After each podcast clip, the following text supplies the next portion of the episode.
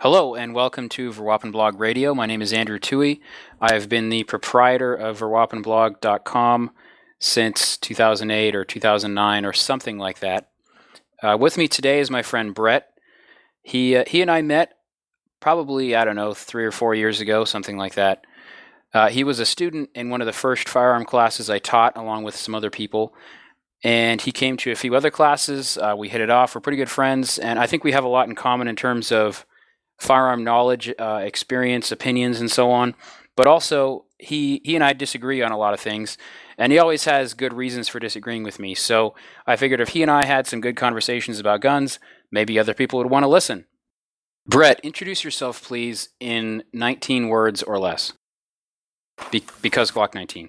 All right, I am Brett. I have been working in a gun store for uh, a few years now, and I would say that AR 15s are kind of my thing. Why are AR-15s kind of your thing? I think they're versatile, um, reliable, accurate. Um, I love how many different configurations you can have in the weapon platform uh, close range, long range, lightweight, accurate. I think that they're a great all around gun. 300 blackout or 6.8? I'm going to have to go with 300 blackout. I like suppressors, and 300 blackout is a lot better for that. Okay, that's a good reason. So let's start out with some news. I think the top news item right now in the firearm world is that the State Department has announced a plan to expand ITAR to cover speech on the internet. Now, this is a big deal because ITAR, or International Traffic in Arms Regulations, cover the sale of, let's say, a rifle or even a rifle scope to any foreign person. So, for example, if you want to sell an ACOG, you could sell it to someone from Colorado if you lived in Utah, or Florida if you lived in California, but you could not sell it to someone in British Columbia, a Canadian citizen, if you lived in Washington State. That's an actual part, though. That's a rifle scope or a trigger or a full, complete firearm that you would transfer to someone else. These new rules, as the NRA ILA has stated in uh, emails to people and in their statements, they claim that this would expand to cover pretty much any speech relating to firearms and that you would have to get permission from the State Department to publish anything on the internet, which would amount to prior restraint of, of essentially free speech. That is alarming on its face, but is it true? Now, one of the first sources I go to for firearm news, and Brett may disagree with me on this source, but I like the firearm blog uh, Steve, who runs TFB, is a friend of mine. He's been a friend of mine for many years. I think he's a really good guy. And he's generally pretty even keeled. So if he's not freaked out about something, then I'm also not freaked out about it. If he is freaked out about something, I generally don't get freaked out about anything, but I might take a look at it. Now, he wrote an article saying, Is this the end of TFB? That is a fairly interesting headline. And in his article, he says this could spell the end of TFB uh, re- reduce the type of content gun magazines would publish, prevent the publications of books on gunsmithing. No manufacturer would, would be willing to talk to us or any other publication about how their products are made. He says that this would control, for example, the barrel length, barrel rifling, and the type of polymer used, because that would be considered technical data. Uh, the color and the fact that it's made of polymer are not technical data, according to him. And he says that tutorials in making your own guns would definitely be banned. So my concern is should I be very worried about this? As I found in the actual changes, not necessarily the Federal Register description of the changes, but the changes proposed by the State Department, they are including all sorts of additional things relating to development. So anything that would help make a better gun would be covered by this. Not necessarily the description of an existing firearm, but a way to make an existing firearm better or an existing firearm part better. And that relates to a lot of the work that I have done. In fact, that's essentially my core mission for this entire blog. So this is concerning to me, uh, and it's something I don't like. I don't think it's a reason for the NRA to have made it as bad as it sounds. The average gun forum is not going to have a monitor, I don't think, but a State Department monitor going along and saying, oh, you can post this, you can't post that. But I can definitely see them using this to clamp down on some things if they wanted to. That may not be their purpose. There may be other reasons why they're doing this. There's other things hidden in here that have nothing to do with, with small firearms uh, that may be their real reason for these changes. I noticed several references to the Russian Federation and uh, cryptographic information. And I would guess that the State Department cares a lot more about information going to Russia right now than they do about Vuurwapen blog. I think I'm probably on the not even on their radar. But again, theoretically, this could be used against me and against other blogs that do technical things or describe better ways to make firearms. So this is concerning to me at a certain level. Uh, how do you think that this will affect um, what's already out on the internet? Uh, say a YouTube video that's already on there about how to machine out an AR-15 lower. I guess I don't see how they could use this uh, against that. I mean, you're th- that's already out in the world, and so it, it, could be it could be said that that's it's already been downloaded or copied or it's our existing knowledge. So theoretically, if you made another video about making an AR lower, uh, maybe that would be not okay because it's after this date. Something silly like the uh, the 86 machine gun ban, where you can have a machine gun made at 11:59 p.m. but not one made at 12:01 p.m. But I, I, guess I don't see them going after existing videos. That would be a, a pretty big project.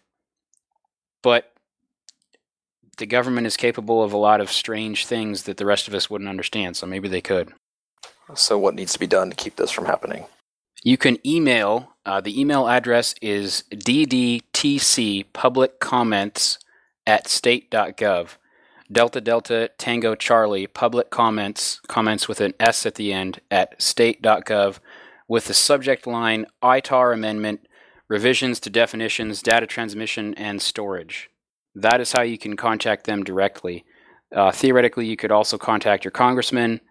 Uh, I think the best way to, to do this would to would be to contact the State Department directly, and you can do that until August third of 2015 well, we know how important it is to contact your local representatives uh, for matters like these. You're right. I mean, that's been really instrumental in, in preventing a lot of uh, rule changes in the last year or so. There was a whole M855 fiasco that uh, that was avoided because of public outcry. Exactly, and that was pretty ridiculous, but it was definitely nipped in the bud due to all the comments that were sent in. So this can also be stopped before it becomes a problem and I think it's it's important that we realize that it may not be as bad as it sounds or as bad as some people are making it sound, but it definitely has some very bad aspects. So our next segment will be answering emails that people have sent me over time, and I'm really really bad at answering emails. I feel so bad about this. Sometimes about every 6 months I will realize that I haven't responded to any emails that anyone has sent me, and I will sit down and write 30 or 40 or 50 or 100 emails.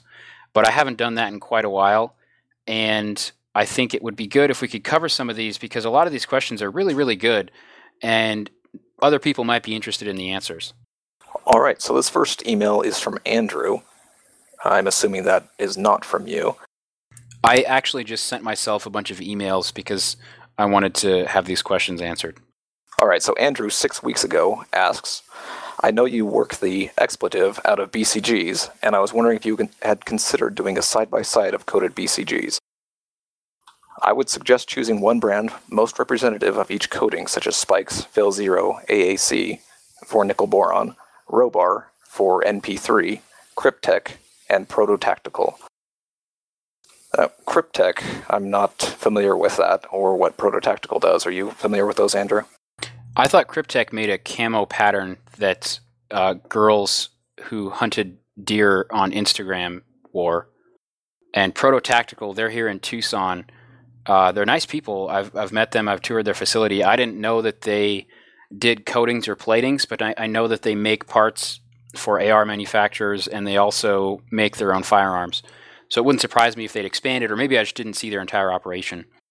Um, one one thing I noticed here is he mentions nickel boron and nickel PTFE, which is NP3. Uh, both of those are are nickel derivatives, obviously. Uh, uh, I just looked that up, and it looks like they do PVD coatings. They have some really neat looking ones, which I want to talk about. Prototactical, I'm going to have to look them up too. I, I, again, I'm not familiar with what they do, but I think he's missing out on hard chrome, which is probably my favorite aftermarket finish. I, I don't you know, you say aftermarket, it makes it sound like it's a modification. A lot of the original ARs uh, had or M16s had uh, full hard chrome bolt carriers, they're very easy to clean, and that's why I like them because I'm lazy. Well, fortunately, with ARs, you can be pretty lazy about cleaning them. That's probably why I like ARs so much. Is you can really push them far beyond what most people think.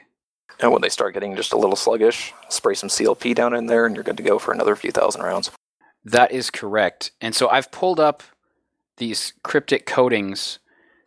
Again, these are really neat looking. My favorite is probably Mystic Bronze. It, looks essentially like copper. And I think copper is awesome as a metal. I think it's very underappreciated. And so I would buy this Mystic Bronze bolt carrier just for the way it looks. However, I noticed that the max temperature on their, their website is 750 degrees. And I'm concerned by that. Although they say the max temperature for nickel boron is 600 to 700, I have fired ARs that have gotten well above that temperature, at least parts of the barrel, maybe not necessarily the bolt. But I would want something with a, a higher max temperature range, and I would also want to know what this does at 750 degrees. Does it start to flake off? Does it seize up? Uh, and so on. It, it, and to me, manganese phosphate is actually a really good uh, finish for a bolt carrier. You'll have the hard chrome on the inside, which is what you need. And then maybe it's not as easy to clean as hard chrome, but it's going to be pretty affordable and durable overall. I have always preferred the phosphate coated bolt carriers. I've never had an issue whatsoever with them and never seen a reason to try out any other type of coating for a uh, for a carrier. You know, the the the bolt carriers that we had in those rifles we used for the Bushmaster uh, 40,000 round test those were all just stock manganese phosphate AR 15 bolt carriers, nothing special about them at all, and they did fine. The one with uh, with federal ammunition, 10,000 rounds, very little cleaning, very little lubrication, no problems. So, some of the marketing aspects of these aftermarket bolt carriers, I don't think they hold up as well. But I think one of the main reasons for looking into a, a different coating for a bolt carrier is uh, that it looks quite a bit better than just a black phosphate. Well, and that's something that we have to think about with ARs is that a lot of people that buy ARs, they're spending money maybe not necessarily because they're going to get that amount of return on their investment, but because they want to stand out from the crowd. And some of these bolt carriers definitely would stand out. I mean, they look awesome. I, I can't I can't lie. I, I would like to have a copper bolt carrier just because I live in Arizona and we're all about copper here. It looks like they also have one that uh, almost looks like it's a gold plated bolt carrier.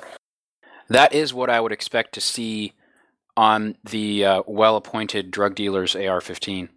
All right, so Andrew is wondering if we can test these and see what kind of differences there are in performance between the different coatings for the bolt carriers. Well, we definitely could. Anything is possible with the right amount of money and or sponsorship. And the biggest problem with that would be to do a meaningful test of this, I would need thousands and thousands of rounds. Firing 500 rounds or 1,000 rounds per bolt carrier is simply not acceptable as a test.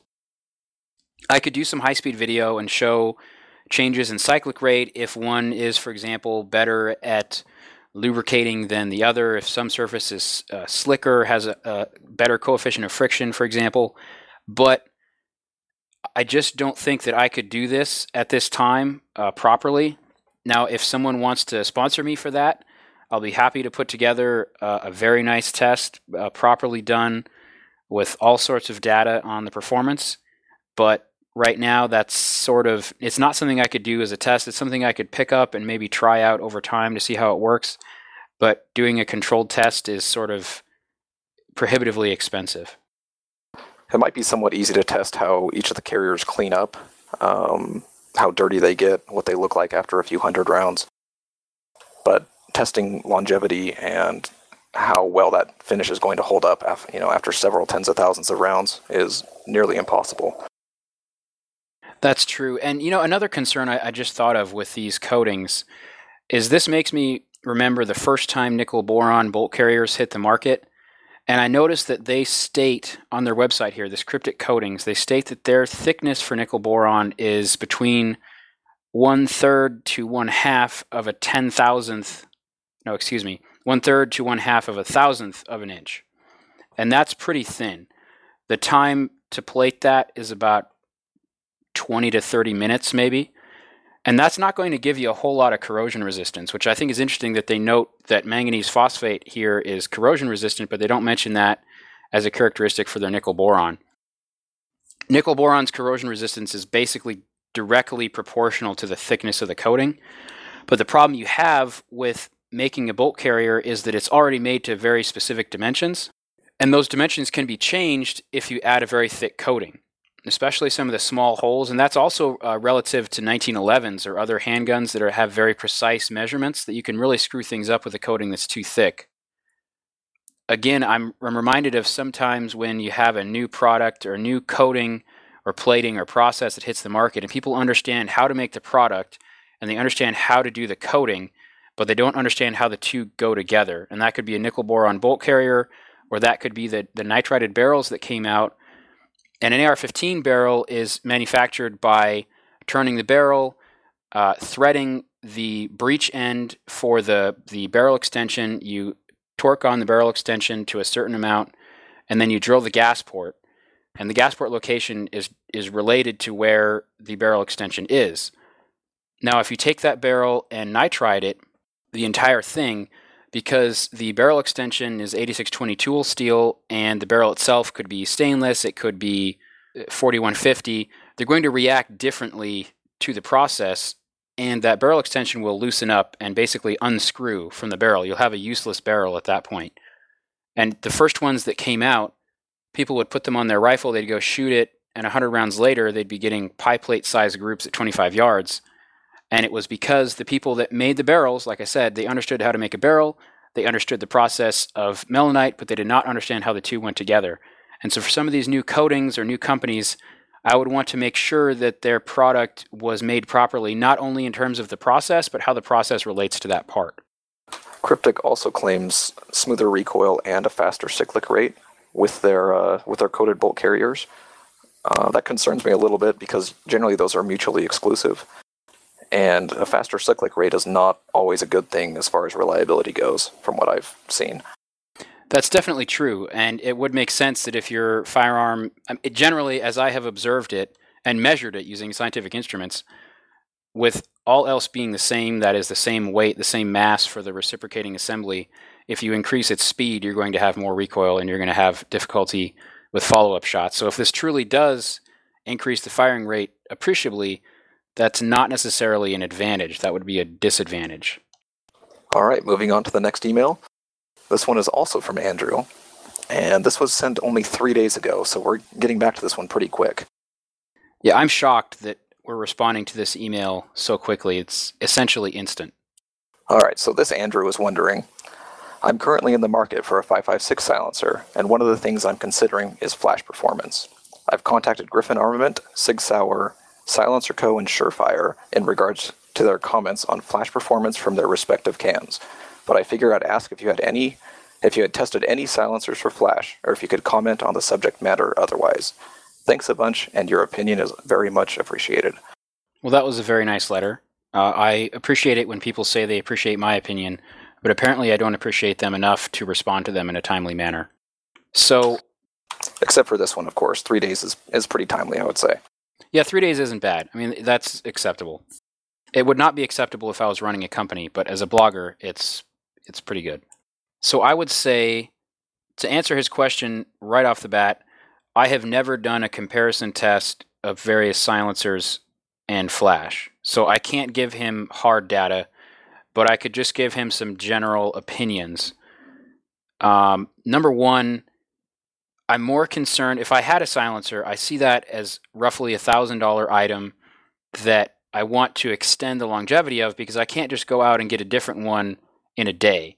If I have a problem with it and it needs to be repaired, it may be damaged irreparably. So I I can see that as an investment that needs to be protected.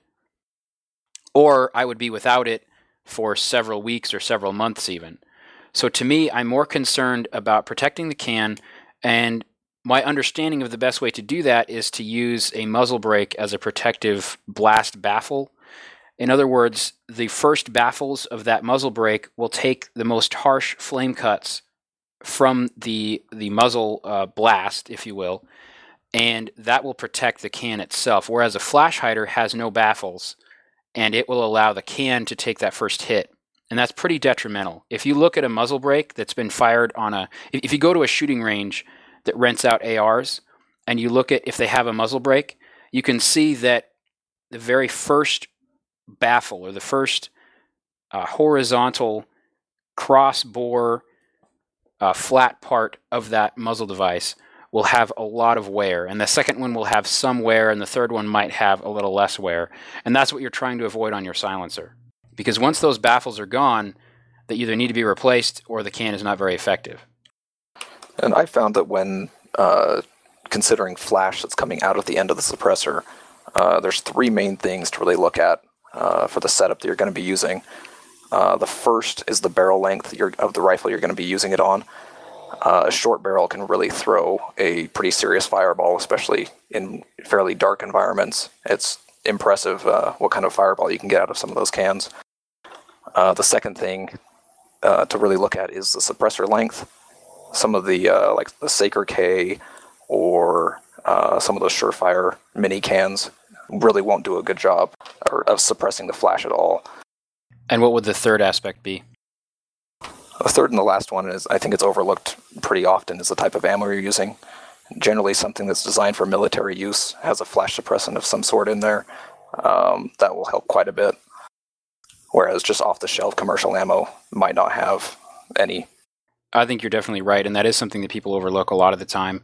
So, my question for Andrew would be what barrel length do you have? What kind of can do you have? Do you really need to limit flash or are you just trying to get rid of fireballs, that sort of thing. And so it's up to him.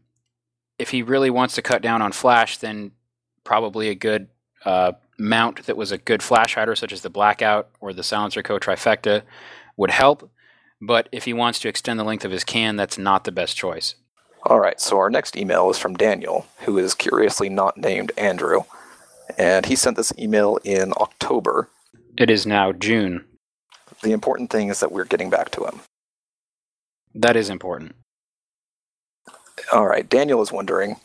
I had read an article on Vuurwapen blog about the Battle Rifle Company booth at the NRA show, and just finished reading your new article on the Firearm blog testing their BR4. It was nice to see that you really gave the Battle Rifle Company the benefit to make good on their improvements and give them help on how to improve going forward. I'll be keeping my eye on this to see if any more improvements are made or rifle tests are performed. It's always pleasing for the consumer to have more choice to keep the market competitive and improving. On a side note, when you do the test, is there any way to get some of the spent brass for reloading? If I were to pay for the shipping, it would seem it would uh, it goes to waste if no one uses it or recycles it. Okay, well, to answer the second question first, generally the spent brass goes into buckets which remain in my garage in perpetuity and are never to be used again. But in this case, we were in Texas uh, at a range in Houston, and I think Battle Rifle Company took the brass to load an ammunition that they make and sell under their own brand name. They have several Dillon 1050s that they use for reloading. I would be concerned to shoot the ammo that they had made. You know, I made a joke a while back. I think I, I think you were the only person I told this to. That uh, Rif- Battle Rifle Company was selling rifle grenades, and then I sent you the picture of the uh, 50 rounds of Battle Rifle Company ammunition and I asked you if I'd have to pay a tax stamp for every round. I don't think you have to pay a tax if it explodes in your gun. Hmm, that's true. So to answer his more specific, I guess it wasn't really a question, it was just more of a comment about Battle Rifle Company. I was really hoping that their product would do better than it did.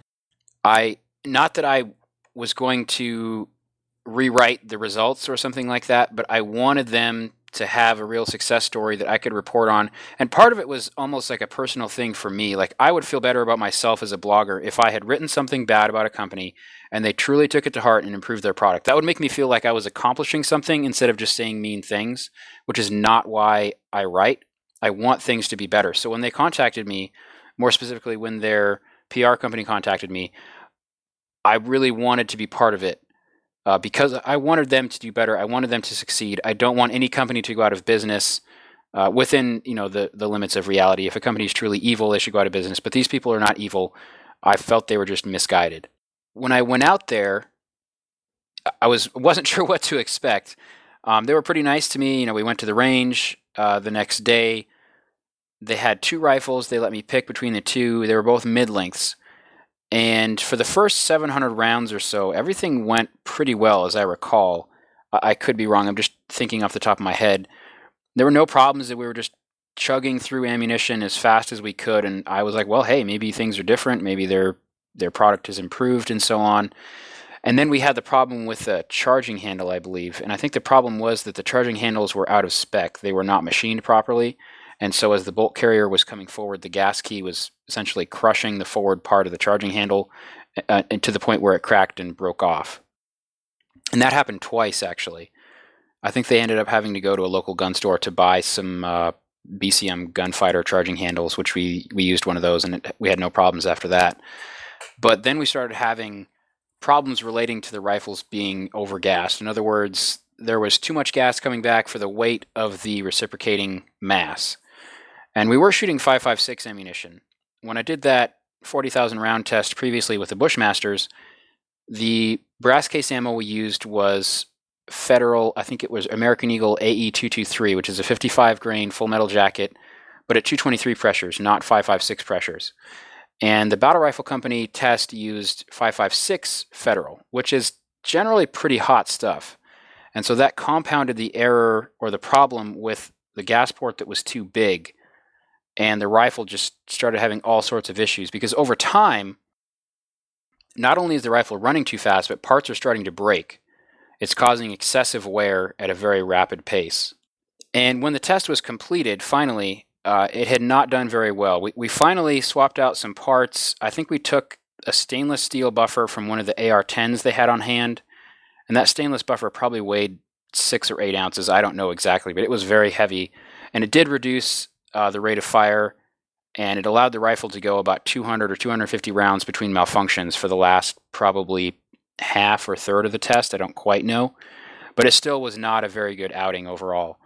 And one of the things they mentioned to me was that they were initially going to use their carbine length rifles, but at the last minute they decided to build mid lengths because they thought they would perform better.